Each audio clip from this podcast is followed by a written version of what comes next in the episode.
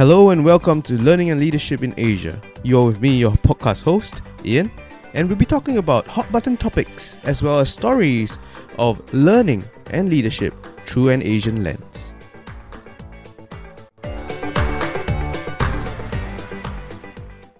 Hello and welcome to Learning and Leadership in Asia the Students Insight series. You're with me, your podcast host, Ian, and today we're going to speak to Yung Syuen. She is a business marketing and business analytics student at Monash University, Malaysia, and she speaks to us about the importance of relationship oriented leadership versus the task oriented leadership. And what are the differences and what kind of outcomes should we expect out of these two types of leadership styles? She also speaks to the idea of followership and how leading upwards is important utilizing this very important skill of being able to follow effectively and how that actually enhances engagement within teams. She also speaks to the uh, to a social impact leader Pang Sok Tao and the lessons that she's learned on courage, ethical leadership, and how it is always important to stand by our values and remember our roots. So, hear that story, that really, really exciting and very, very impactful story. Um, and we're going to end off with the idea of having self examination as a crucial tool for leaders in order for us to become more effective over time. So with that, take it away, Yung Syuen. Hey everyone, welcome to my first podcast. Before diving into today's topic, let me give you a brief introduction about myself and what you can expect from this episode. My name is Yung Syuen, a 20-year-old girl from Malaysia. I'm a business undergraduate student in Monash University, currently majoring in marketing and minoring in business analytics. Today, I'll be sharing with you about my cognition and leadership competencies as I reflect upon my learning journey in the unit named Leadership in Asia. It is going to surround the leadership landscape in Asia as we delve into topics such as leadership styles, courage and ethicality in leadership, as well as mastering the skill of effective communication.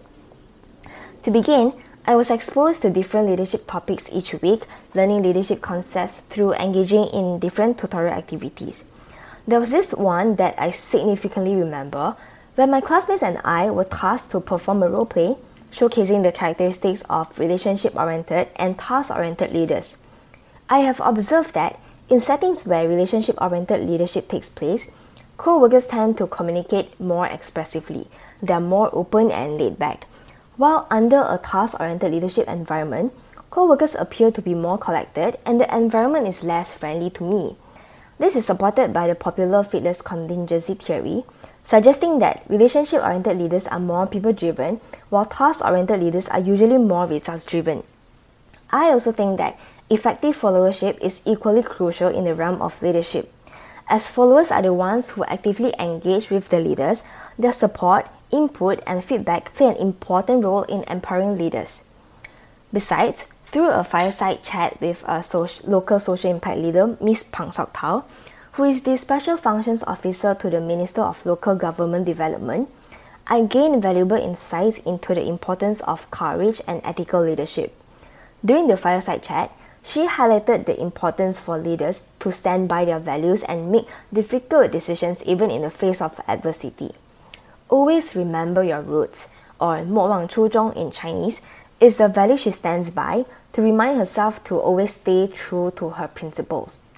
Especially being in the public sector, where corruption cases often occur, she advised us to always reject unethical offerings. Additionally, I find that courage and ethicality are closely intertwined with responsible leadership. Together, they help address societal and environmental changes and create a positive impact towards the society. Of course, I believe that constant self examination is important to enhance these qualities. I'm inspired to make a meaningful impact and contribute to the betterment of society as a whole while upholding my personal beliefs. Other than that, I also realized the importance of effective communication skills in the aspect of leadership. A month ago, I participated in an unforgettable experiential learning workshop named Dialogue in the Dark. The workshop was facilitated by visually impaired individuals who gathered groups of participants to complete challenging tasks such as making coffee in absolute darkness. So, in a way, we were forced to communicate effectively so we get to complete the task successfully as a team. By experiencing these challenges, I developed deeper understanding and empathy towards less advantaged people it definitely broke down my preconceived notions towards them being dependent and helpless. They were so much more independent than I thought, and I respect that very much.